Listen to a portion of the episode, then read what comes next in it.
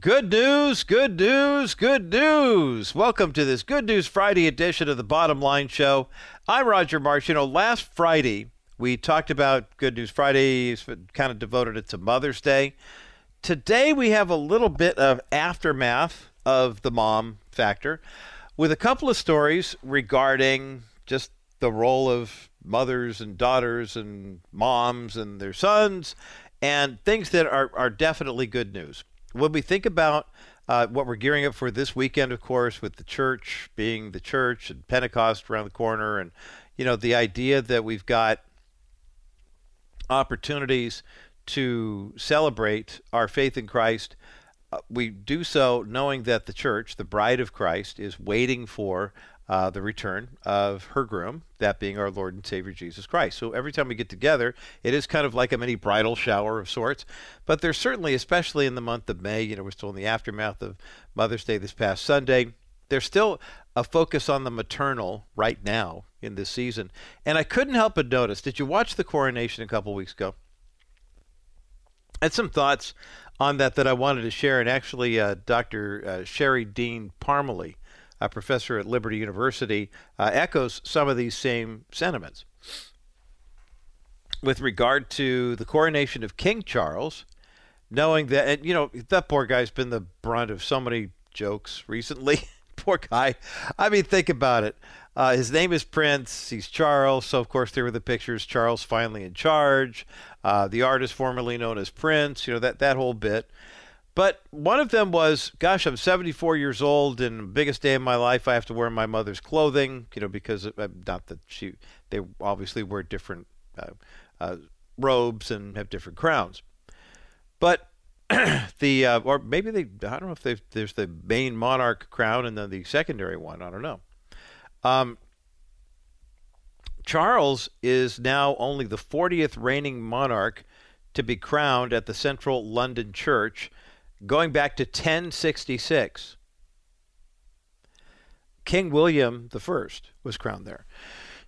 Excuse me. And this is a, uh, I mean, it was kind of a huge deal. It was a very, very religious service in some ways. It was a very, very Christian service in some ways.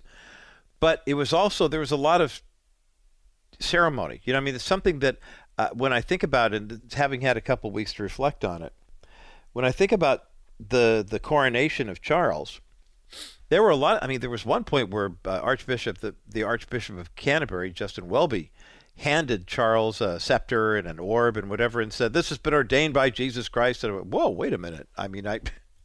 You know, I, I realize that God institutes governments and things of that nature, but the monarchy has a lot of symbolism, but it's not like they're running the House of Commons. I mean, it's amazing though. And when you look at the history, there were a lot of my Christian friends who were all over social media. This is so great. Coronation, so much fun. We're sipping tea, we're watching. I couldn't help but wonder if maybe, just maybe, some of them might not be familiar with all of the history of the crown of England and how, as much as we want to deify the actions there, they really are rather despicable. I mean, the col- I'm talking about the colonization part. I mean, lest we forget that one of the driving forces for a number of Englanders and UKers, if you will, uh, when England decided to colonize the United States, as they had done in other parts of the world, it was the colonies, the original 13, that rose up against the crown and said, We're declaring our independence among other things, you know, when the Archbishop of Canterbury hands the new King of England a scepter and an orb and says, you know, this has been this is to, to show that you have rule over the entire world and et cetera, et cetera. I thought, wait a minute, I I I'm not sure that we would be so bold as to dub that uh, the Lord Himself said, "Yeah, I want you to go into all the world and subdue them." I mean, you look at all the all the jewels on Charles's crown. It's pretty heavy duty stuff.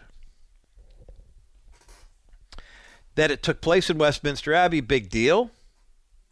That there's a lot of religious symbolism. Not only is he the head of the crown of as King of England, he's also head of the Anglican Church, the Church of England. So there's a lot of religious symbolism that goes on in there as well. And yeah, I was tempted to dig through scripture and say, hey, I wonder if they're going to say, hey, a deacon should be head of his own household and know how to manage it. Well, well now, wait a minute. I mean, there was infidelity, and you do have that estranged son who lives in California, and um, estranged, not strange son. I think Harry's got his reasons for doing what he's doing, and guy's going to live his life. But when King Charles uh, was, you know, merely a, th- a thought his mother, Queen Elizabeth II, at the age of 21, offered this vow, and this is a piece that we'll put up at thebottomlineshow.com. Quote, I declare before you all that my whole life, whether it be long or short, shall be devoted to your service and to the service of our great imperial family, to which we all belong. But I shall not have strength to carry out this resolution alone unless you join it in with me, as I now invite you to do. I know that your support will be unfailingly given. God help me to make good on my vow, and God bless all of you who are willing to share in it. Uh, Sherry Dean Parmalee then writes This was a promise that Queen Elizabeth made and kept. By all accounts, she was a very strong Christian woman who, in the words of her people, never put a foot wrong.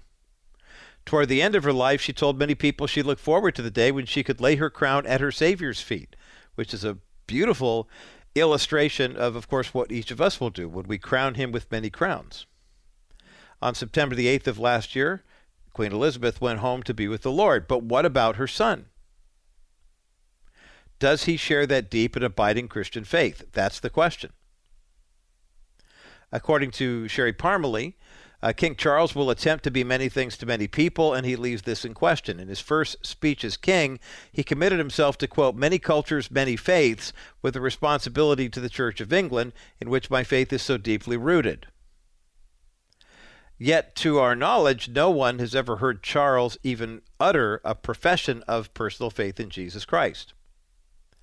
In the same speech at the coronation, he said, quote, With unswerving devotion, I solemnly pledge myself throughout the remaining time God grants me to uphold the constitutional principles at the heart of our nation. Close to professing faith, but doesn't actually profess it. So, where does King Charles stand on his faith? Last year, the king was asked, or the future king, I should say, was asked about his own faith, and he claimed to be a, quote, committed Anglican. He also stated he would defend other faiths. Now, you know what really what that sounds like? It sounds more like an American president than an English king. Now, the Anglican service was very, very Protestant. It was, I mean, they very rightfully so, duly noted. And yet, this is a place where you saw a blessing from a Sikh, from a Hindu, from a Buddhist, Catholics and Protestants alike, a rabbi. I mean, there were all sorts of, it was very, very much across the board. But would Charles profess to be a man of Christian faith? Now, Car- Charles is married to a woman called Camilla Parker Bowles. They knew from the time that they were very young. They were hoping that they could, in fact, be married, and eventually they were married in April of 2005.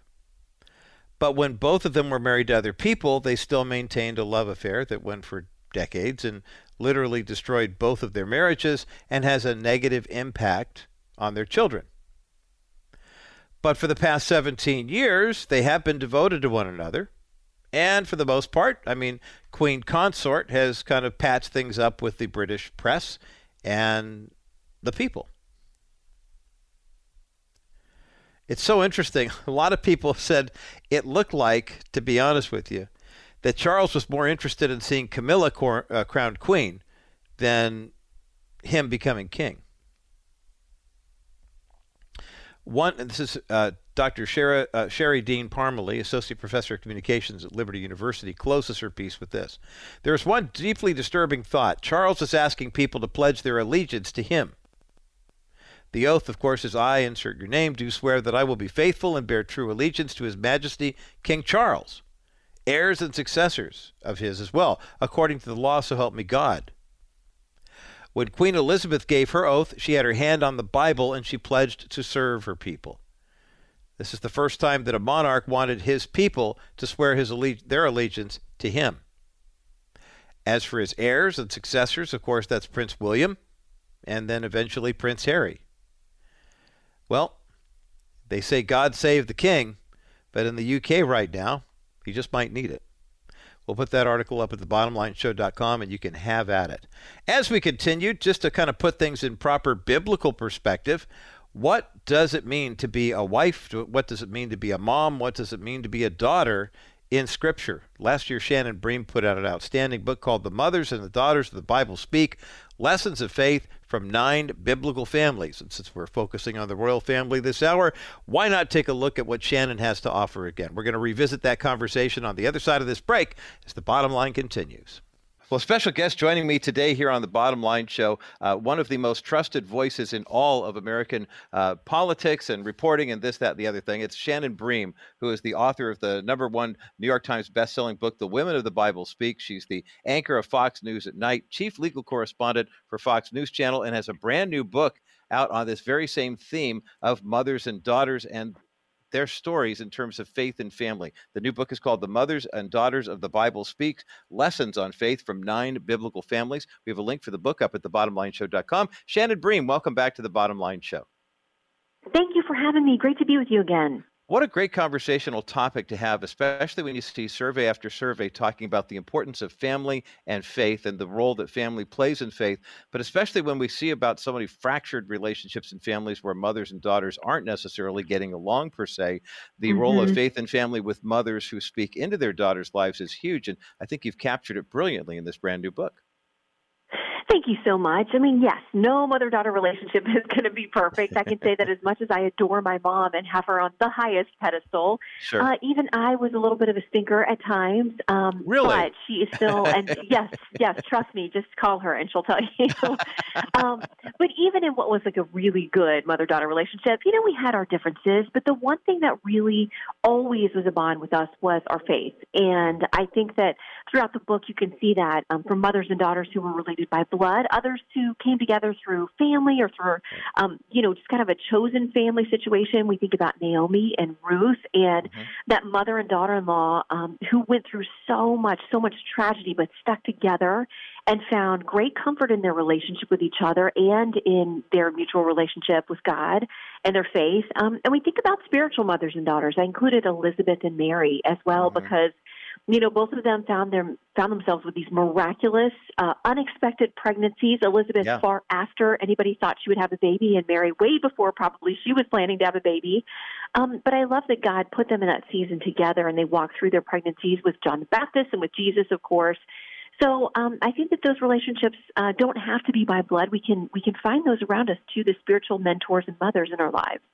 I'm so glad you brought up the mentoring part and that kind of uh, uh, uh, mother and daughter in spirit as well as in blood relationships because we see that more and more where there is kind of a fracture of sorts and and there's not the really great mother daughter relationship and and there's so much emphasis in the culture right now on either making those relationships right or just cutting them off altogether because they're toxic uh, talk about some of these relationships there are nine of them you mentioned a couple of them here mm-hmm. in the brand new book the mothers and daughters of the bible speak uh, talk about obviously there's there you have to go to moses because that relationship is so very very oh, strong yeah. between his sister sister and his mother. Uh, kind of give us an, a, a, basic overview of like what that chapter looks like, how you lay that out in the book, because I would imagine there are a lot of women who are saying this sounds like a great Bible study book to work through. Yeah, and it is uh, because we do include study questions I wrote up for each relationship that you can work through. Um, that's one of the things I heard from so many people from the first book was that um, they enjoy doing it as a book group or a Bible study or on their own. I love study questions just to try to really help me root in what the lesson is, what God was doing, what it means. So we have those again. And we do start the book with Jochebed and Miriam, the mother and the sister of Moses. And I got to remind people, if you're familiar at all with the story, to remember that these were Hebrew women who were slaves. I mean, this was not a free people. They were oppressed by the Egyptians. So much so that Pharaoh was intimidated by them because they were growing in number. And he said, listen, from now on, babies that are born to these women, if they're male, they've got to be thrown into the Nile, just killed. And I think about, I can't imagine being pregnant and having this horrendous worry about what your child was going to be. and whether you would be asked to give them up and kill them, essentially. So we're told in the scripture when Moses is born to Jochebed that she, you know, his parents see something special and different in him, and you almost wonder if it was sort of a, a divine or spiritual destiny, but she had bravery to make the one choice she could kind of make in that situation that was against um, her oppressors was to I'm going to have this baby, I'm going to keep him, and I'm going to raise him. And when it get too uh, too late to hide him anymore, and he was crying and growing, she made a little baby pitched ark for him, almost a tiny little mini ark, and sent him out into the Nile River, the very place he was supposed to go to die. And he's discovered by Pharaoh's daughter, who hears him and has compassion on this crying baby. And little Miriam had gone along, his big sister, and she's kind of hiding out there. She steps up as this little slave girl who, um, you know, would have been worth nothing to these people and put herself in danger and says, Hey, if you need help raising him, I know a Hebrew woman who could nurse him and is able to run back with baby Moses to her mother and say, You know, we've got him now for a couple more years while you raise and wean him before he goes off to his destiny. It's amazing to hear this story again because of the fact that there is there are so many things that had to line up, some things that had to work Mm-hmm. perfectly. And when you mention the slavery aspect and whatever, the fact that these women encounter other women all of a sudden it's a compassionate moment. Here's this poor baby, you know, and I'm going to take care of the baby. It's, it has nothing to do with the fact that well, you're a slave and that baby shouldn't be alive anyway. I got him. I got him. Here's another one, you know, that we could kill. I love how God uses these women with stories of compassion. Talking with Shannon Bream today here on the bottom line about her brand new book, The Mothers and Daughters of the Bible Speak: Lessons on Faith from Nine Biblical Families. We have a link for the book up at thebottomlineshow.com. You mentioned Naomi and Ruth earlier, and they were dealing with a whole different set of circumstances than uh, Miriam and Jochebed were in terms of the slavery side. Now you're looking at women who are facing a patriarchal society, and they're all Mhm. widows for crying out loud. They're sitting there saying, "What are I we supposed to do? We don't really have any hope." Talk about why, in the face of that adversity, the mother-daughter relationship that the two of them had, even though they aren't actually mother and daughter, you know, by blood, why it's so important to understand. Yeah, and, and to start out, Naomi had left her country and her people because of a great famine. So she was on the run, a stranger in another land. While she and her husband there are there, their son's married to women. And it sounds like it must have been a good, happy relationship. But Right. then tragedy strikes because not only does Naomi lose her husband, both of her sons die. So in that time, to not have a male provider financially would immediately throw you almost certainly into a situation of poverty for most Right. women and most families then. But you also had no physical protector. So here are these three women that have only each other. And Naomi argues with the younger women, saying, Go, you can start a new family. Even if I had a son right now, you wouldn't wait 18 years and then have kids with him. I mean, Right. go and start your new family. They did not want to leave her. They were tearful. Finally, Orpah, her one um, daughter in law, goes to start a new life, but Ruth refuses to leave her. And those words you so often hear in marriage ceremonies, you know, don't make me turn from you or leave you. Your God will be my God. Your God will be my people. That was Ruth to Naomi. And it really is a bigger pledge, maybe, than we realize when we first crossed over it, because she literally left her family, everything they believed, embraced a whole new country, new people, and new God, most importantly.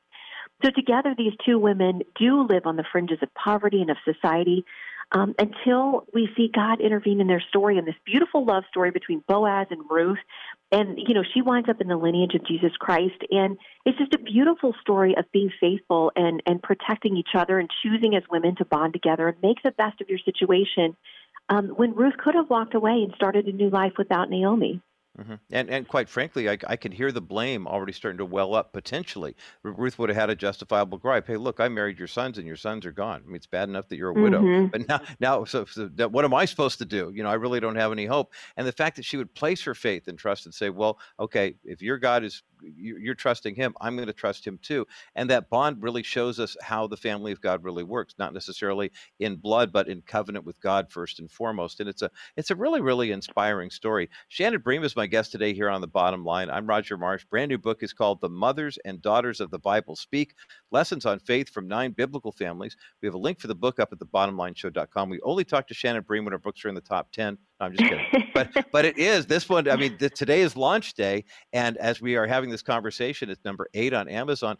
Does that encourage you, Shannon Bream, that there are so many people outside the faith, even because I mean, I know it's not just all Christians who are buying this book. There are people who are saying, "Whoa, Shannon Bream, I recognize her from Fox News at night. I, I trust her. You know, she seems like a, tr- a trustworthy person, and she's written Mhm. about these biblical characters." Uh, talk about the kind of feedback you get from your books when you write about biblical topics.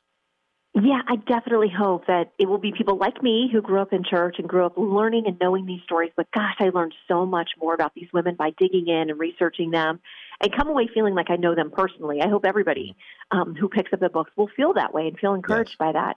But, you know, two people who may say, listen, I don't know anything about the Bible, they may find it intimidating. They don't go to church or say, I'm going to pick up, you know, First Samuel and start reading.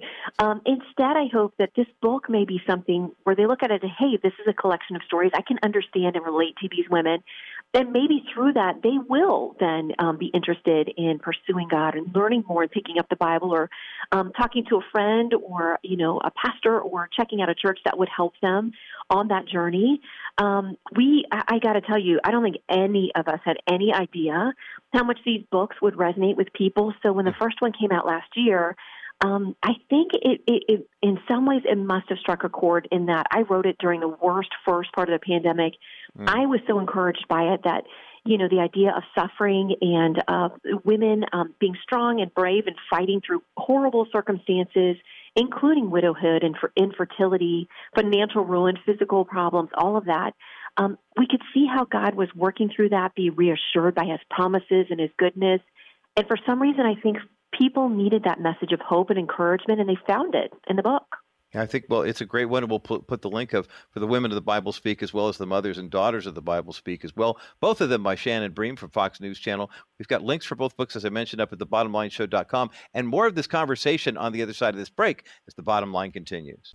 One of the greatest gifts that we can give to an expectant mother is the gift of the first picture she'll ever have of her son or daughter in the womb. That comes through an ultrasound, and our friends at Preborn have an opportunity for us to make more of these ultrasounds a reality. Every time you give a donation of $28 to Preborn, that means one more ultrasound can take place. But how about giving enough money for an ultrasound machine? The cost is $15,000. It's a sizable investment, but every ultrasound machine can do 250 ultrasounds per year and lasts at least 10 years. Now take that cost $15,000 and divide that by 2500. Okay, now you begin to see how the cost per ultrasound goes down even more once we have more ultrasound machines to donate into preborn clinics. Make a donation right now to preborn. It's completely tax deductible, and every penny, every dollar you donate right now is going to the purchase of an ultrasound machine. 833 850 BABY is the number to call. 833 850 2229 or go to kbriteradio.com. That's K B R I T E radio.com. Click on the banner for preborn and make your best donation right now. $25, $50, $100. It all counts towards saving babies' lives. kbriteradio.com. Hit the preborn banner right now. Welcome back to this Good News Friday edition of the Bottom Line Show. I'm Roger Marsh. Since we were talking about the royal family and talking about uh, all things family and family relations, a good idea for us to revisit a conversation I had last year with Fox News anchor Shannon Bream, the host of Fox News Sunday um, and the senior legal correspondent for the Fox News Channel. She released a book called The Mothers and the Daughters of the Bible Speak Lessons on Faith from nine biblical families. The book came out last year, and we have a copy of this book to share with you. Uh, doing it right now 800 227 5278. 800 227 5278. 800 227 5278 is the number to get you through to the bottom line. Again, the book by Shannon Bream. She's written three outstanding ones The Love Stories of the Bible, uh, Women of the Bible, and this is The Mothers and Daughters of the Bible Speak talking about how God uses family dynamics and family relations to espouse his truth through uh, all sorts of examples that you will uh, gladly resonate with. We do have a copy of Shannon Bream's book to give away right now, and we're doing so when you give us a call 800 227 5278. 800 227 5278. 800 227 5278 is the number to get you through to the bottom line. You know, it's interesting when you think about family dynamics. I think about uh, uh, the words of, uh, of the Apostle Luke, or the, in the Gospel of Luke, rather, not the Apostle Luke. And uh, in chapter 12, verses 51, 52, and 53, where Jesus says, Do you think I've come to bring peace on the earth? No, I tell you, I've not, but division. From now on, five in one household will be divided, three against two, and two against three. And you know, oftentimes I, I've seen this happen before where mom and dad are really strong Christians and the kids rebel, or the kids are really strong Christians and mom and dad don't care. Or a husband and wife. I mean, we had Emilio Estevez on with us a couple weeks ago talking about how his dad was a very devout Catholic, or is a very devout Catholic, mom very devout Baptist, and he kind of lovingly but jokingly said regarding their relationship, how he described it was, yeah, my dad was a strong Catholic, my mom was a strong Baptist, and needless to say, we didn't go to a lot of mass services. so just kind of put it that way. But one of the things I think Shannon Bream captures in her book, Mothers and Daughters of the Bible Speak, is that whole family dynamic and how it can be used to bring people closer to Christ. And that's why I love this book so much, and I hope you have a chance to get in on the drawing. We have one copy to give away 800 227 5278. 800 227 5278. 800 227 5278 is the number to get you through to the bottom line here on this Good News Friday edition of the Bottom Line Show. More of my conversation with Fox News Channel's Shannon Bream coming up next as the bottom line continues. You can protect against market volatility without investing all your money into bonds. Wilson Financial has simply better alternatives. The last 12 months there has been almost 1.7 trillion invested in investment grade bonds. This move to safety locks up money for a long time of guaranteed low returns. Why? Market volatility. Well, my comment is why go with low earnings for a long time when you can get great earnings with a solid real estate backed investment paying you 6% over the next three years? After three years, you can invest in another option, or you can do what most of our investors do and reinvest in another one of our new exclusive 6% accounts. This strategy gives you the best of both options without settling for many years of low returns. Our 3D Money 6% account pays you great interest while you're not subjecting yourself to market volatility. Call 800 696 9970. 800 696 9970. Or visit kbriteradio.com slash Wilson Financial and ask about Dennis Wilson's exclusive real estate backed 6% investment account. Wilson Financial Services for simply better alternatives. Shannon Bream is my guest today here on the bottom line. I'm Roger Marsh. You recognize the voice, you recognize the name as the host of Fox News at Night. And may I do a Proverbs 27 and brag on you a little bit? I mean, you guys continually dominate the ratings with your news reporting, mm-hmm. uh, even even in spite of the fact that it seems like pundits and people on the other side of the aisle uh, would would want you to see you uh, fail. What what does it do to your faith, Shannon Bream? We're going to talk about more about her book, The Mothers and Daughters of the Bible Speak, in just a moment. But I'm just curious. I don't think we've ever had this part of the conversation before. As a Christian woman, as a legal expert, as someone who is reporting the news every night and is trusted. I mean, people are putting their trust in you that you're going to steer them the right way. What's it like to take some of the criticisms, and what is it like to know that God has you in this place for such a time as this? Well, I count it a great privilege, but also responsibility. Um, as you mentioned to our viewers, as part of the news division, um, I'm the straight down the middle, um, you know, bringing you all sides of the story, letting you make up your own mind about it, and just getting you the facts. So I do feel a responsibility, my team does, to get that right, to be quick but accurate, and um, just to flesh things out for you so that you can decide, like I said, for yourself how you feel about a particular issue. If you want to dig around and get more of the story, mm-hmm. um, we try to be there for you in that respect. And yeah, I think being in the media, there are going to be people who I would say 95% of or plus of what we hear is from people who are complimentary and are happy to be with us on this journey. Mm-hmm. And then you're certainly going to have critics who will say anything from attacks on your physical appearance to your work to anything else. And I think it just comes with the territory. I've gotten a much thicker skin, but more importantly, I know that this is all temporary, and sometimes I do make a mistake, and it's up to me. I need to correct that and get it right.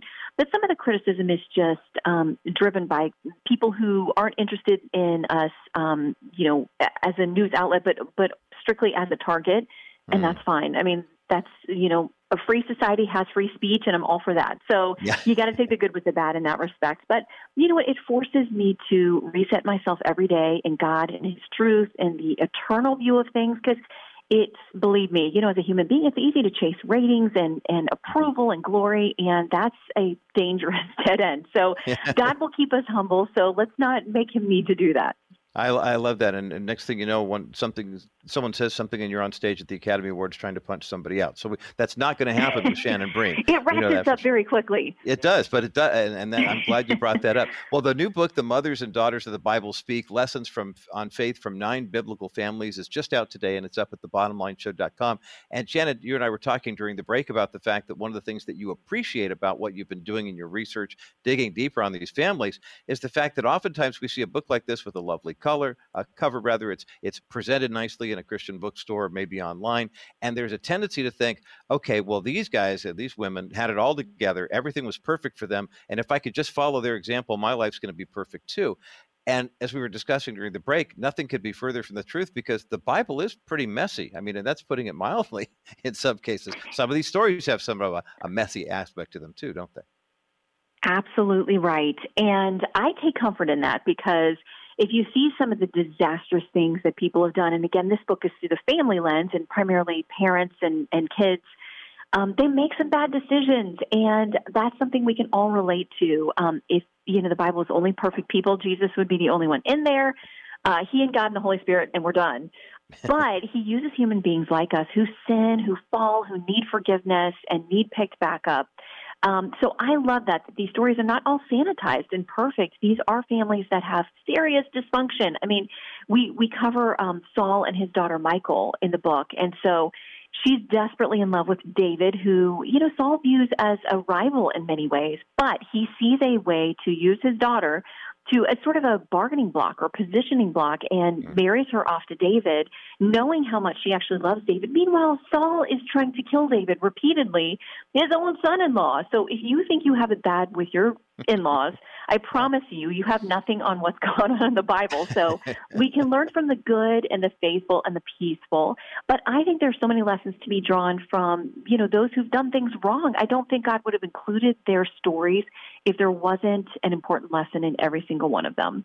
I, am so grateful to hear Shannon Bream make that statement because it does give us encouragement to know that there are some entangled entanglements in the Bible, and yet here we are as Christians and we can love God, we can follow His perfect way, and we can walk in the path of righteousness in a world that's filled with unrighteousness. The book, The Mothers and Daughters of the Bible Speak Lessons on Faith from Nine Biblical Families, is up at thebottomlineshow.com, authored by Shannon Bream, who's my guest today here on Release Day here on the Bottom Line Show. Was there any one of these pairings, and you mentioned uh, that you Saul and Michal. So there are obviously some other uh, family relationships in terms of fathers and daughters and mothers and sons that are in there. And I would imagine that next year we'll be talking about one of those as a whole book as the series becomes more successful. But was there anyone that you thought you knew eh, as better than you did, and then as you started digging in, you went, "Wow, I did not realize how messy, unfortunate, tense, glorifying this relationship was." You know what? I I thought about I thought I knew a lot about Bathsheba because you know mm. in Sunday school you have a little flannel graph you learn like she's taking a shower or bathing herself David sees her they get together they have this baby and there's enormous judgment because David piles bad decision upon bad decision sin upon sin Right. And I'd always sort of been taught that story in the context of that, you know, Bathsheba was this temptress and she knew what she was doing. But when you read the scripture, that's not what it says at all. I mean, mm-hmm. David is very much the offender in this whole situation.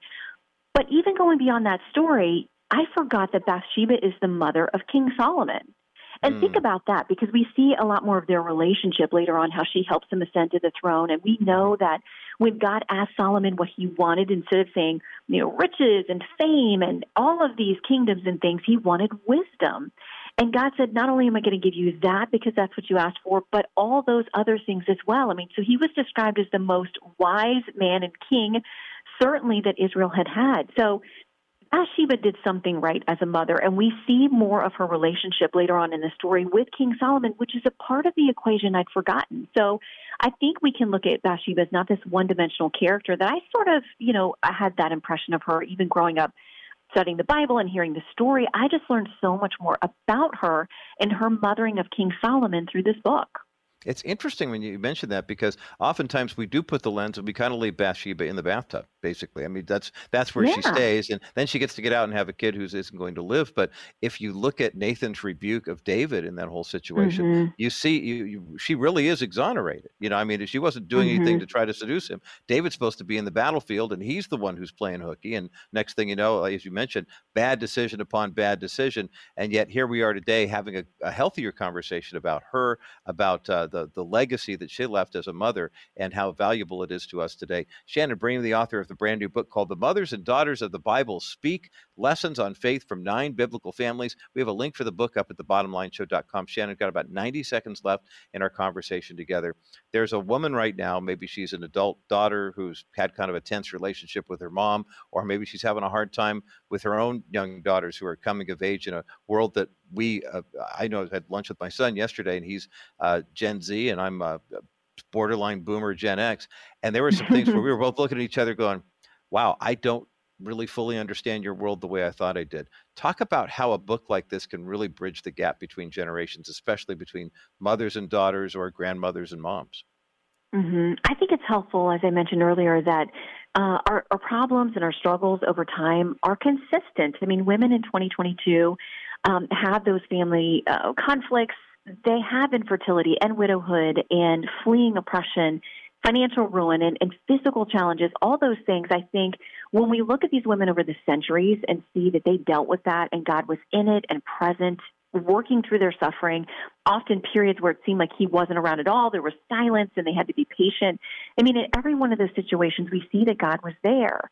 And I think it reminds us that we have universal um, aches in our soul for things that come into our lives, whether we're a mom, a, a grandma, a daughter, or if we're um, not a mom at all. I mean, I think that there are, for many women, that is the ache. And we talk about infertility in these books and, mm. and um, you know, God's working through and speaking through those circumstances. So yes. I think when we can see that these problems are consistent over time, um, hopefully it helps us to look at each other with some grace and with some mercy, knowing that um, everybody has suffered in some way. And the last couple of years have certainly tried everybody on just about every level, um, and everybody suffered some kind of loss. So if we can have that compassion for each other and realize that it's not wasted, I firmly believe that the darkest, most difficult parts of my life um, has been when I felt God's presence most clearly and have grown through that.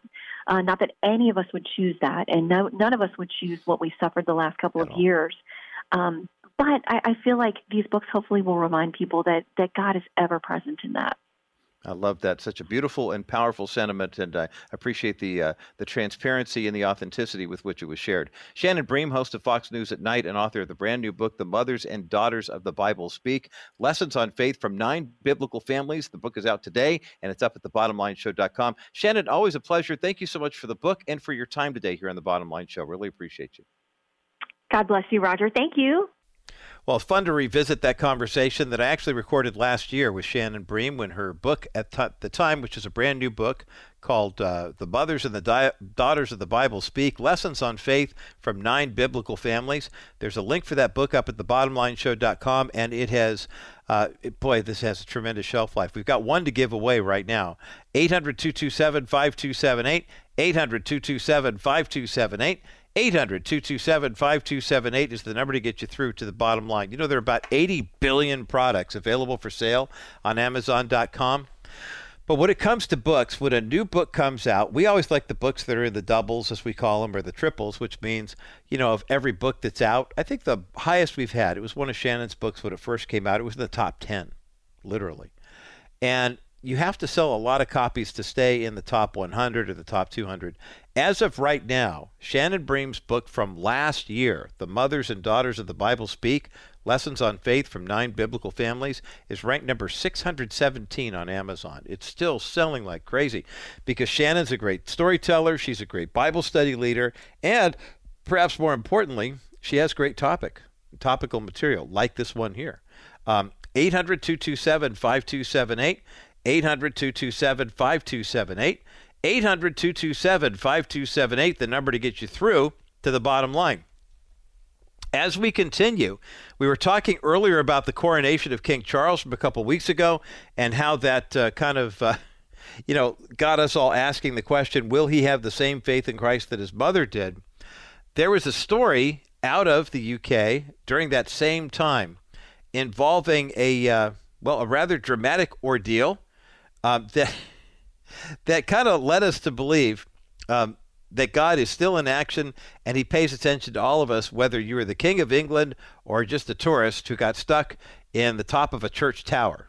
We're going to take a look at that story coming up next as the bottom line continues. Welcome back to this Good News Friday edition of the Bottom Line Show. I'm Roger Marsh, still taking your calls. We have one copy this hour to give away of Shannon Bream's book called The Mothers and Daughters of the Bible Speak Lessons on Faith from Nine Biblical Families. There's a link for the book up at thebottomlineshow.com. 800 227 5278. 800 227 5278. 800 227 5278 is the number to get you through to the bottom line. I mentioned we have one copy, but you know how it is when you call the girls uh, Teresa, Crystal, or if Joel is answering the phone too. Oftentimes, if you have that conversation with them, you know, we we take your information, we contact everybody at the end of the half hour. Uh, one winner is selected, but you know we have other prizes here too, and it is Good News Friday. You know, so I mean, if you want, I'm not saying that you will necessarily, but if you ask really nice, I mean, they're they're great to work with. So that's all I can say about that. but put it out there. Um, finishing up this hour with a story of good news back to the UK. The question we asked at the start of the hour was Does the coronation of Charles now mean that the uh, uh, the United Kingdom will have a Christian sitting on the throne? And I know you can look at the British history and say, well, now wait a minute. I know Queen Elizabeth was a professing Christian. I know a lot of American Christians really love this woman, but come on. I mean, look at the history. Look at Nigeria. Look at the Congolese. Look at look at the imperialism. Heck, look at the fact that the United States was formed the way we were formed under British rule, and formed as colonies, subject to the crown, taxed you know out of our minds, and then eventually the founding fathers said, enough of this noise.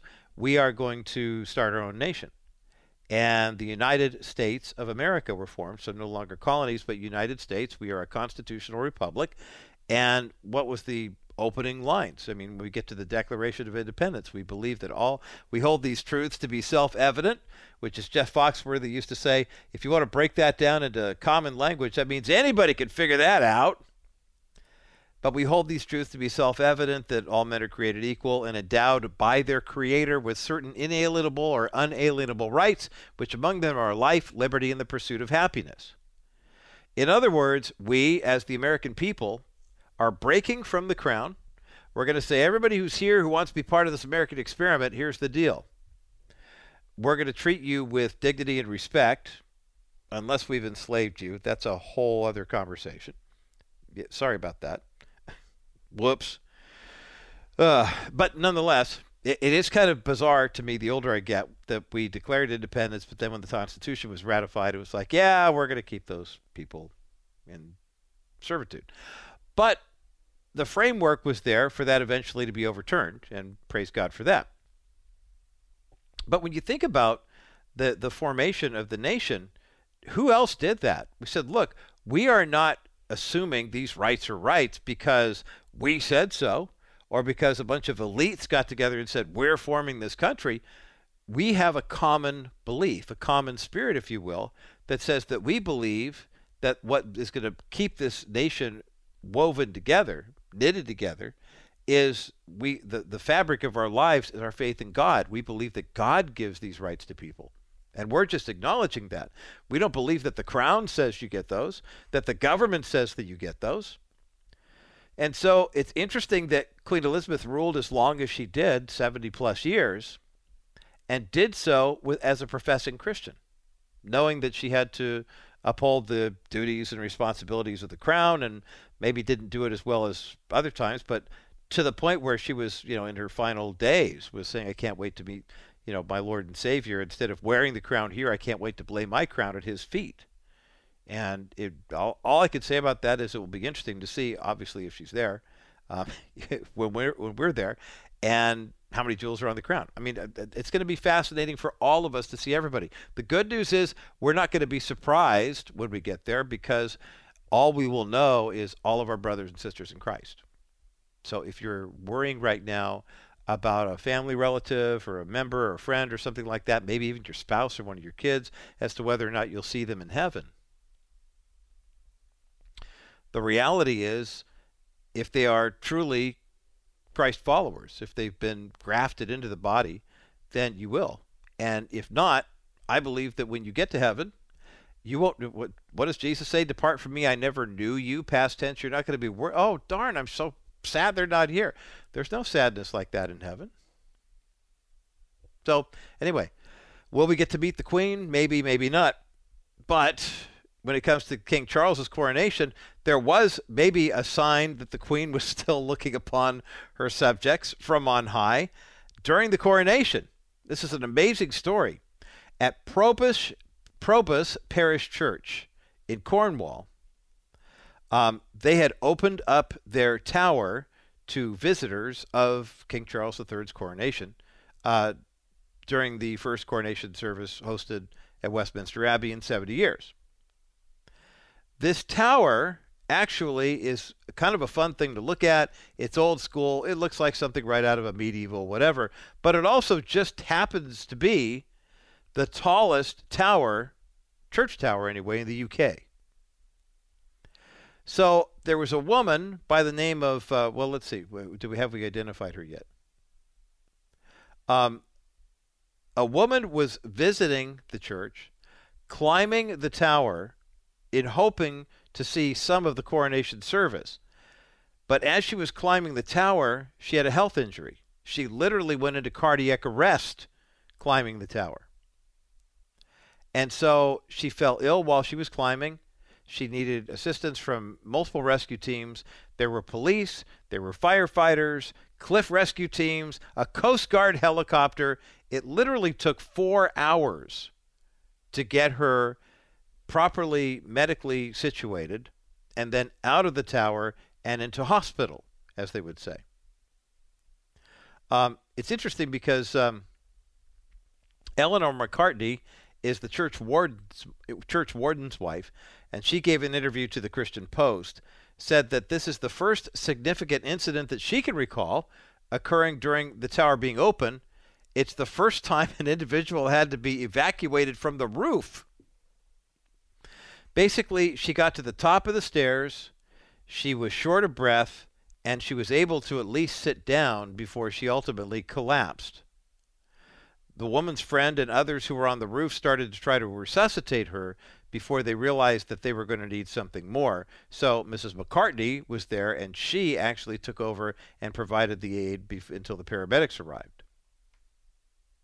Now, the church updated the public about the health emergency um, in a Facebook post shortly after the coronation, and the church said we're very, very grateful for um, the uh, the the response of everyone, and uh, they told people who wanted to come by and look and say, "Hey, I know this might be a curiosity, but you may want to bypass this for just a little while until we figure this all out."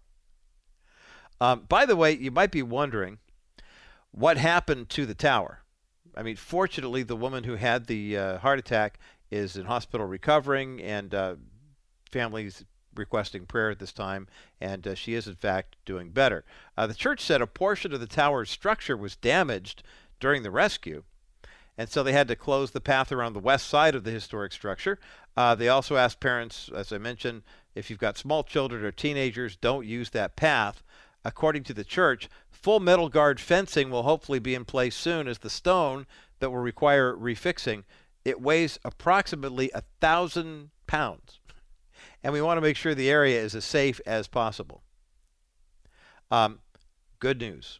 Just very, very good news indeed. Sad news that somebody sustained a heart attack on the tower trying to watch something, but it does bring up a very, very interesting point about our priorities and our faith in Christ. We'll talk about that coming up next as the bottom line continues. Don't believe your insurance company is looking out for you. They're not. They want you to call them after you're in an accident, but you shouldn't handle that alone. That's where Stephanie Cover of Cover Law shines. With 20 years of insurance industry experience, she knows all the angles and will fight for your rights. Insurance companies pretend to be your partner, but in reality, their primary goal is to pay you as little as possible. When you work with Cover Law, Stephanie becomes your negotiator, and the insurance companies must talk to her, not you. You need to rest and heal. Stephanie is different from other attorneys. She's fully invested in your legal, medical, financial, emotional, and spiritual needs. After an accident, you don't want to deal with insurance adjusters who want to minimize your payout. So don't wait. Contact K-Bright's personal injury attorney today at kbriteradio.com slash coverlaw. You won't pay a dime to talk to someone who truly cares about your healing. Welcome back to this Good News Friday edition of the Bottom Line Show. I'm Roger Marsh. Uh, we are rejoicing, along with uh, thousands of other people in the UK, who were celebrating the crowning of King Charles a couple of weeks ago, where a woman in Cornwall was climbing the tower at the Probus, Probus Parish Church. Uh, they opened up a tower that's really ancient and got a 1,100 pound stone uh, topping on it. Um, the woman got all the way to the top of the tower and felt a little faint. She sat down and immediately went into cardiac arrest.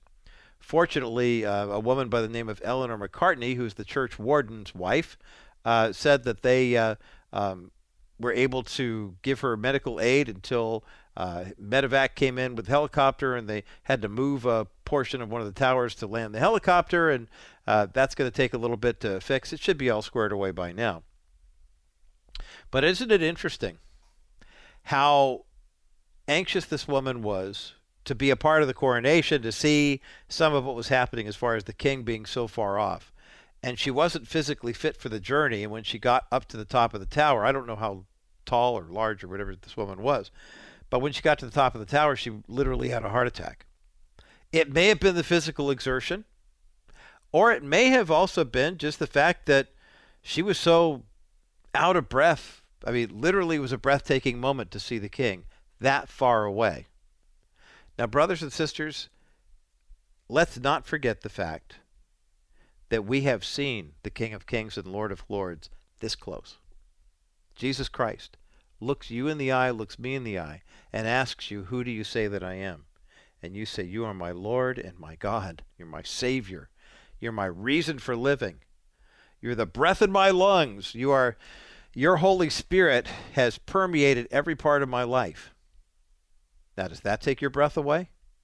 Isn't it interesting? It does take your human breath away, but it replaces it with a spiritual breath, the breath of the Holy Spirit that enables you and me to this newness of life that we have now and for all eternity. Your eternity, your good news life forever with God, doesn't start the minute you breathe your last here on earth. It starts the minute you breathe your first in Him here on earth. You're living it right now. I don't want to sound like that pastor in Houston who says, you can live your best life now. Uh, it's not like that. It's way better than anything that guy can tell you about. The reality is, we who love Him and are called according to His purpose have that eternal Holy Spirit breath in our lungs that enables us to climb the highest towers to see Him, but not under human strength under the Holy Spirit's power. By the way, if you are calling in for Shannon Bream's book, Mothers and Daughters of the Bible Speak, you got about 30 seconds left before we're cutting off the, the giveaway here. 800 227 5278. 800 227 5278. 800 227 5278 is the number to get you through to the bottom line. For our KCBC audience, have a great and blessed weekend. Rabbi Schneider is coming up next. For those who remain on the network, more good news still to come as this Good News Friday edition of the Bottom Line continues. Good news, good news, good news. Welcome to this Good News Friday edition of the Bottom Line. I'm Roger Marsh, heading into a holiday weekend, and so grateful that you've tuned in today to hear the good news of the gospel and also to hear some good news about what's happening in the culture. Now, please understand Please do not misunderstand. When it comes to the culture that we live in, uh, we have a prayer in John 17 where Jesus prayed. He's in the Garden of Gethsemane. He's about to be arrested, and he prays and asks the Lord, or asks his Heavenly Father, to make sure that we are protected in this world. He doesn't call us out of this world. We are to live in the world, but not be of the world. But we also sometimes can get a little crazy when it comes to the culture with regard to how we're to act in the culture. Uh, there are a lot of people in the body of Christ who are of the opinion. I was reading a guy who's a very, very well known uh, blogger and uh, social media influencer, Christian guy, uh, African American conservative. Just a, I, I really like his stuff. He uh, posted something on Instagram a couple weeks ago about how we have to do God's will and eliminate abortion from the earth. There, there would never be any more abortion. And I thought to myself, well, yeah, I love the idea of no longer killing innocent babies in the womb. I love the idea that uh, the United States would lead the way and the two plus million abortions of children every year would stop here in this nation. But then it would also result in other nations like Iceland not looking at abortion as a means to quote unquote ending uh, kids being born with birth defects. I mean, that what was it CBS uh, did a 60 Minutes piece on Iceland a few years ago about how they've eliminated Down syndrome in Iceland. I was like, wow, that's incredible. What are they doing? Well, excellent prenatal care. Oh, okay, fine. Then you dig a little deeper and find out that they were having every woman basically in Iceland go through an amniocentesis, and if they suspected that the child might have Down syndrome, they would recommend abortion. And they say, well, no, no, no, we're not saying that every woman who has a, a child that's going to be born with Down syndrome have an abortion, but uh, you know, that's that's in essence what they've done. And as the father of a bonus daughter with different needs, who was born with intermittent intermittent developmental delays, um, and knows that her mom had that same recommendation given about her 25 and a half years ago, um, almost 20, well, 26 now. Um, when you see my bonus daughter and you interact with her and things like that, I mean, everything they said would be a challenge for her isn't a challenge and the idea that she wouldn't be here, I, it's just it's ridiculous. But that's what the abortion lobby does. I mean, I would love to see abortion eradicated from the earth because the conservative estimate is that there were 42 million children aborted last year worldwide. But here's the thing are we going to be able to stamp out evil to the point where the evil is no longer here with regard to abortion? And the answer is as long as there is sin in the world, there is a Savior who gives us the antidote for sin, but not everybody have received that antidote. And since they haven't, then there, there's going to be sin. And it, it's Jesus with the parable of the wheat and the weeds and the wheat and the tares. I mean, the, the, the weeds that were sown in the garden in Jesus' parable. There's a guy who plants wheat, goes to sleep, wakes up the next morning, and his um, and it turns out that his neighbor, his enemy, his rival, has sown weeds, as it were, in and among the wheat and the weeds themselves aren't like horrible, toxic, noxious, noxious weeds. They're, eh, the the plant is actually referred to as a bearded darnel. It looks an awful like, lot like wheat. As they're both growing up side by side, side by side, you wouldn't be able to tell the difference. It's only until they start to bloom, bud, and flower that you begin to see that one of them is the wheat that you want, and the other is the darnel that you don't. It's not edible. It's it's not a good plant. So when the workers ask the worker in Jesus' parable, should we go through and take out all the weeds? The landowner says, no. Let them grow up side by side. We will harvest all of the crop together, and then we will separate between the two. And so, that being the case, I mean, this is a long preamble for I'm going to pat somebody on the back here for actually standing up against the culture. We have to take cultural battles from where I sit with a grain of salt, with a certain cognitive dissonance. On the one hand, do you stand up for biblical values in the public square? Absolutely. We never back down from an opportunity to share our faith in Christ. And as Peter reminds us in 1 Peter 3:15, whenever anyone asks us for the reason for our hope, we give them an answer with gentleness and respect. Not screaming like everybody should know this. I don't expect people in the world to understand why we believe what we believe. There was a time when the biblical worldview was the prevailing dominant moral value system in the culture, but that isn't here anymore. I mean, the reason you're seeing more drag queen story hours and people, you know, wanting to, I mean, the state of California has become a, a, an abortion destination state. I mean, the governor of the state actually goes out into states that have passed abortion restriction laws and says, come to California and kill your kid, you won't be prosecuted. If you're a minor and you're pregnant and you want to kill your kid, come to California and you won't be extradited. And same thing with gender, quote unquote, affirming care. If a boy wants to mutilate his body because he's been convinced that he's really a girl, if you go and if you're in the state of Texas, it's illegal. In the state of Florida, it's illegal to do so to have any sort of that surgery done on a minor. But in California, you can't even notify the parents as it's happening. So in a custody case like the uh, the Younger family in Texas, um, James Younger has his mother who's just completely lost her mind. She's a pediatrician of all things, and I'm glad she's not practicing pediatrics anymore because, good God. But nonetheless, she's decided that the two twins that they had either conceived by a surrogate or IVF or whatever, they're not even her biological children She's divorced their father. She has all the best LGBTQ activist lawyers on her behalf. She has relocated to California, now has both of her twin sons living with her, and she is bound and determined to turn one of her boys, James, I believe is his name, his given name, into a girl called Luna. And California is okay with that. California is championing championing that. I mean, it, championing championing. I can't even say it today. I'm so upset.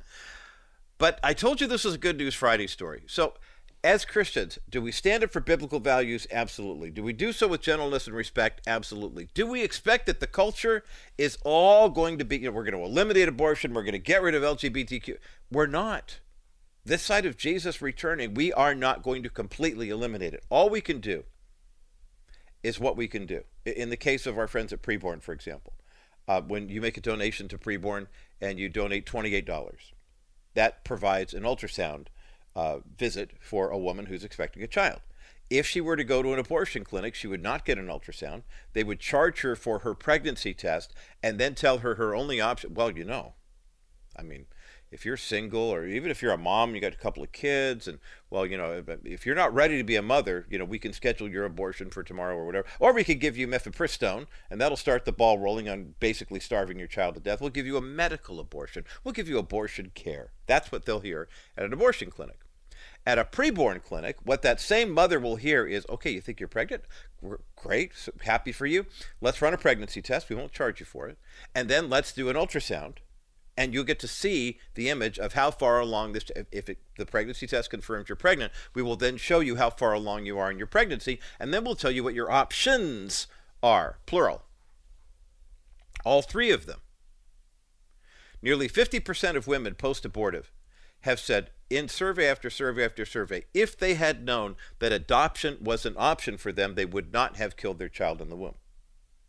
They went to an abortion clinic and here's what they were told you're pregnant, you're either going to have to be a mother and raise this child all by yourself, and you're not going to get any help. It's going to be a drain on society. It's just going to be horrible and a nightmare for you. Or we can provide you with abortive care that will make your situation so much better. Now, if you were a scared 19, 20 year old woman and your boyfriend's telling you, I'm leaving you if you don't get rid of this problem, and your parents are telling you you can't live at home if you can't get rid of this problem, and your boss is telling you, hey, your, our insurance isn't going to cover this problem, what decision are you going to make if the only counsel you're getting is we can make your problem go away? Remember, the abortion clinics are the ones who have determined, in collusion with the FDA, Food and Drug Administration, not the Federal Drug Administration, as our vice president mentioned about a month ago, but the FDA has decided that pregnancy is an illness. And mifepristone and its uh, cohort are basically the cures for the illness. When you make a donation to preborn, women get the truth. The truth is, we'll find out if you're pregnant or not. A lot of women are prescribed abortion medication just in case they might be pregnant. And then what happens after that is truly miraculous because she gets to see the ultrasound. An abortion clinic will never show you the ultrasound, and they'll tell you because it's too traumatic for you. Well, it's traumatic for you when you see your baby wiggling around in there with his father's nose and his mother's chin, looking very much like a baby at 10 weeks, and them saying, oh, no, no, no, we're going to get rid of the fetal tissue. Are you kidding? I've seen ultrasound images of my grandkids early, early on, and it is amazing. My daughter Emily went in for her ultrasound. I think she was about eight to 10 weeks, and the technician looked at me and said, Em and Brian didn't want to know if Isaac was a boy or not. I mean, they they wanted to know he was a boy or he was a girl. Uh, but Brian, my son in law, wanted to be surprised. So the technician looked at me and she mouthed, It's a boy. And then she told me, I've been doing this for eight years. I've never been wrong. And she wasn't wrong in the case of my grandson. She knew at 10 weeks of gestation that my grandson was my grandson. Okay? Preborn clinics make that happen by telling the truth about pregnancy. They tell women what the three options are. You're either going to be a mother, you're going to release that child for adoption, or you can have a legal abortion. And 85% of the women who go to preborn clinics, well, they choose life for their child, either through abortion or through uh, uh birth or adoption. 833-850-BABY is the number to call. Or if you go to uh, rogermarsh.com, you can see a, a link for preborn. I really just feel compelled to share that good news with you today because there is a, a young mom right now, or maybe an older mom who's got three or four kids and says, Can I handle a fifth? who is thinking about going to an abortion clinic right now, and we've got to get the news to her that a preborn clinic will give her the tools that she needs. They'll tell her the truth about her pregnancy and then what her options are. If she chooses to put, place that child up for adoption, they'll get her connected with the prenatal care that she needs, with finding an adoptive family, which means you have to go through kind of a legal thing with the adoption process. They'll spell all of that out for you, and it starts with a $28 donation to preborn to give her a free ultrasound so she knows exactly what she's dealing with. Or if God has blessed you and you're in a situation where you say, hey, I'd like to donate the entire machine, that's a $15,000 one-time gift, but I'll tell you what, it is it's ta- completely tax deductible. That machine will perform 250 ultrasounds per year for at least 10 years. 833-850-BABY is the number to call, 833-850-2229, or go to rogermarsh.com, click on the banner for preborn. Okay. Good News Friday. We're going to kick things off on the other side of this break with a teacher in a school district in Georgia that had an objection to a children's book which depicted a same sex couple. And the teacher complained and uh, wound up getting fired, and next thing you know, had to go to court to get her job back. What is going to happen with this woman who says, as a mother, as a private citizen, and as a Christian, I had to speak out? She's even a substitute. Couldn't she just find another job? Well, um, we'll get into this book and this court case coming up next as the bottom line continues. You know the old expression, a picture is worth a thousand words? Well, if you're an expectant mom and you go to a pregnancy health center that is in partnership with Preborn, one picture can say way more than that. And that picture I'm talking about is an ultrasound picture. Every donation that goes to Preborn goes to providing ultrasounds for women who are expecting children and they want to know what all of their options are. When you call 833 850 BABY right now, you give a gift of $28 that provides one ultrasound. But if you give a gift toward the purchase of an ultrasound machine, now that's a $15,000 investment, but every ultrasound machine can do 250 ultrasounds per year and lasts a minimum of 10 years. That's 2,500 ultrasounds uh, available to women right now. Think of all the babies, thousands of babies' lives that will be saved by your donation to preborn right now. Call 833 850 BABY. 833 850 BABY. That's 833 850 2229. Make your best donation right now $50, $100. Maybe you want to give $15,000. It's completely tax deductible. We've had a couple of bottom line listeners step up and do just that. 833 850 BABY. 833 850 B A B Y. That's 833 850 2229. Call preborn right now. Welcome back to this Good News Friday edition of the Bottom Line Show. I'm Roger Marsh, and good news out of the great state of Georgia where Bryan County Schools has been ordered to pay some money to a woman whose crime, quote unquote, was um, telling the truth about biblical marriage. Lindsey Barr was working as a substitute teacher in Bryan County Schools. And during her time as a, a substitute at one of the schools in the district, she came across a book called All Are Welcome she was substituting at McAllister Elementary School. And the book, All Are Welcome, looks like, I mean, I'll be honest with you, it looks like a lot of television today. There were multiple illustrations of same sex couples. And of course, in the same sex couple description, they're always perfect and right and whatever. We heard the uh, Department of uh, Transportation Secretary Pete Buttigieg saying, you know, my husband and I, uh, we, we like the idea that kids can come back after a weekend and they all sit around and when the teacher's asking them what they did during the weekend, I want them to say, well, my dad's and I went to the zoo or whatever. And I'm thinking, wait a minute, okay, now I'm old school. But when do kindergartners sit around and talk with their teacher about what they did at home over the weekend? I mean, when we came to school, it was good. Um, let's see. I remember my first grade teacher was Mrs. Smith. My second grade teacher was Mrs. Forkner. My third grade teacher was Miss Carpenter. Ooh, all the boys had a crush on Miss Carpenter. And then she got married halfway through the year, and well, that's a whole other story.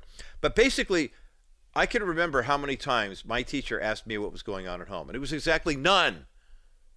This whole touchy feely, hey, you're a teacher and you're a therapist, and no wonder teachers are burning out. No one, they have all these extra assignments they have to do, and my goodness, I mean, I realize teachers here in the People's Republic make a lot more than they do in other parts of the country, but good golly. Anyway, Lindsey Barr, substitute teacher at McAllister Elementary School in the Bryan County Schools in Georgia, discovers this book called All Are Welcome. It's got lots of pictures of same sex couples, and basically it was being read as part of a school library read aloud program last August. For those who are uh, listening online and you're saying, wait, what do you mean August? Most schools go back in August. I think it's places like California where they wait till, you know, uh, September and whatnot. So basically, she went to the principal and said, hey, uh, I think I have a concern about this book in the Read Aloud program. Uh, McAllister Elementary School Principal Heather Tucker responded by saying, I'm sorry you have a problem with the book. You're fired. You're fired? Your deeply and sincerely held religious beliefs, freedom of speech, and saying, wait a minute, okay, what you're doing here is you're, this is a read, let's read the book aloud, and we're telling everybody that same sex marriage, quote unquote, is okay. Now, Lindsey Bryant, or excuse me, Lindsey uh, uh, Barr is saying, no, wait a minute, I'm a Christian and I don't believe this is right. I don't believe this is fair. I, you know, this is it's patently unfair. Unfair. Now I know there are some people in same-sex relationships who are saying, "Hey, it's about time we got depicted there." But uh, imagine, if you will, and I've seen this argument uh, uh, given many times. Imagine, if you will, if all are welcome included a Christian couple, husband and wife, and part of their, you know, what'd you do this weekend? We went to church. We worshiped God. We, we, we read Bible verses and we went to Sunday school and we sang in the choir and then our church had a picnic afterwards and we got together. Well, picnic's kind of a troublesome concept. That's for another time. And then we went to a homeless shelter and we handed out food and glo- can you imagine the uproar from the left? Why are you depicting religion like this? You're normalizing it. You're proselytizing the kid. Okay, if the Christian family being presented as a this is a good thing in the culture is supposedly a bad thing, then don't you think that the proposition here, all are welcome, showing a lot of same sex couples, in the same way television, can you watch a TV commercial anymore that does not include at least one gay couple with supernatural powers? I mean, seriously, never. Back in the day, if you saw somebody who was gay, chances are the person was dealing with HIV. That's all we got, you know, forced on us in the media then. Oh, Joe has AIDS, and look how skinny he is. And that's well, that's that wasn't fair either. Not all gay people got AIDS. But a Christian woman objects in a public school library saying, "Hey, you are proselytizing these kids, showing them this." So she got fired. She contacted her friends at Alliance Defending Freedom. Uh, ADF Senior Counsel Philip A. Sechler issued this statement as she filed it. She said she spoke out as a Christian, a mother, and a private citizen on an important issue, namely the content and age appropriateness of a picture book that the school planned to read to her kids and other elementary age children that conflicted with her family's values and faith. Now, let's take this for a moment and ask the question why would a woman like this object to this? If these are high school students, if they're college age students, you know, it, it's one thing if they're elementary, if they're kindergarten, five years old, the normalization of the quote unquote same sex couple. Five year old kids are just figuring out the boys and girls are different, and the culture is determined to hypersexualize them. And it's not just the look at the scantily clad woman on TikTok, the social media influencer, it's the let's force homosexuality and transgenderism on five year olds. So the school district basically was faced with a lawsuit with regard to this book. And the fact that a substitute teacher expressed concern to the school's principal, and instead of having a meaningful and thoughtful and respectful dialogue with her, Heather Tucker, the principal of McAllister Elementary School, simply fired Lindsey Barr. full, full stop. So there was a lawsuit, wrongful termination suit, that mentioned Heather Tucker, the Bryan County Schools Human Resources Director Debbie McNeil, and the Assistant Superintendent of Teaching and Learning Trey Robertson as defendants. The complaint argued that Lindsey Barr's termination violated her freedom of speech and her freedom of religion and constituted viewpoint discrimination based on a religious belief. She did not even have the right to express her opposition to this book. No further action was taken with regard to her complaint other than the school district saying, You're fired. Now, it's interesting because according to um, the settlement, uh, they said the defendant's firing of Lindsey Barr, Barr, was neither neutral nor generally applicable, but was hostile and targeted directly at the content of her religious beliefs. Under the defendant's policies and practices, Lindsey Barr is not allowed to serve as a substitute teacher because of her views on marriage, family, and the appropriateness of public elementary school reading her young children a picture book with drawings of same sex couples embracing, parenting, and actually pregnant. Now, that might be a little confusing to a five year old, wouldn't it? To show two women and saying they're married and one of them's pregnant.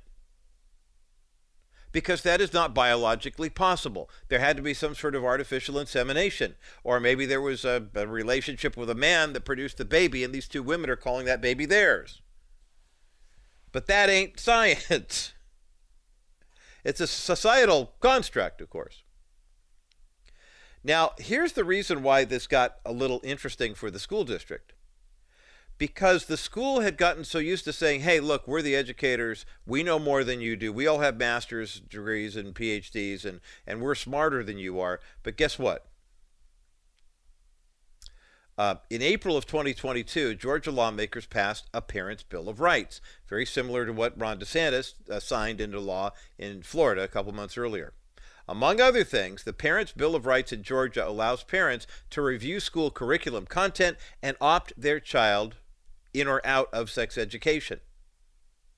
So you can't just fire a teacher who's also a parent who says, I object to this. So, how did the case turn out? We've got good news for you on this Good News Friday. We'll share it with you coming up next as the bottom line continues.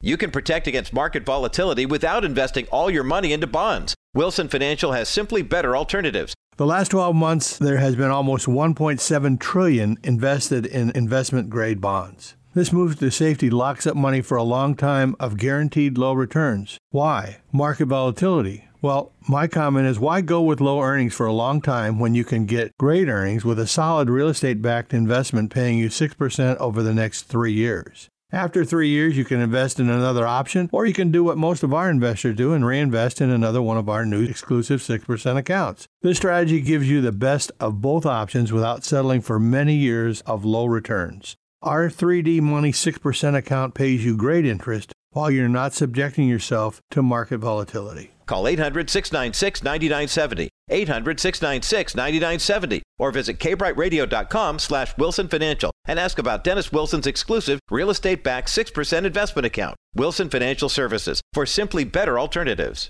Welcome back to this good news friday edition of the bottom line show. I'm roger marsh. Good news out of the great state of georgia where bryan county schools has agreed to pay attorneys fees and damages to lindsey barr formerly a substitute teacher of Bryan County Schools. She was substituting at McAllister Elementary uh, in August of 22 and was fired for approaching the principal and saying, Look, I found this picture book. It's called All Are Welcome. It includes all sorts of different people from all different backgrounds, but there are a lot of pictures of same sex couples.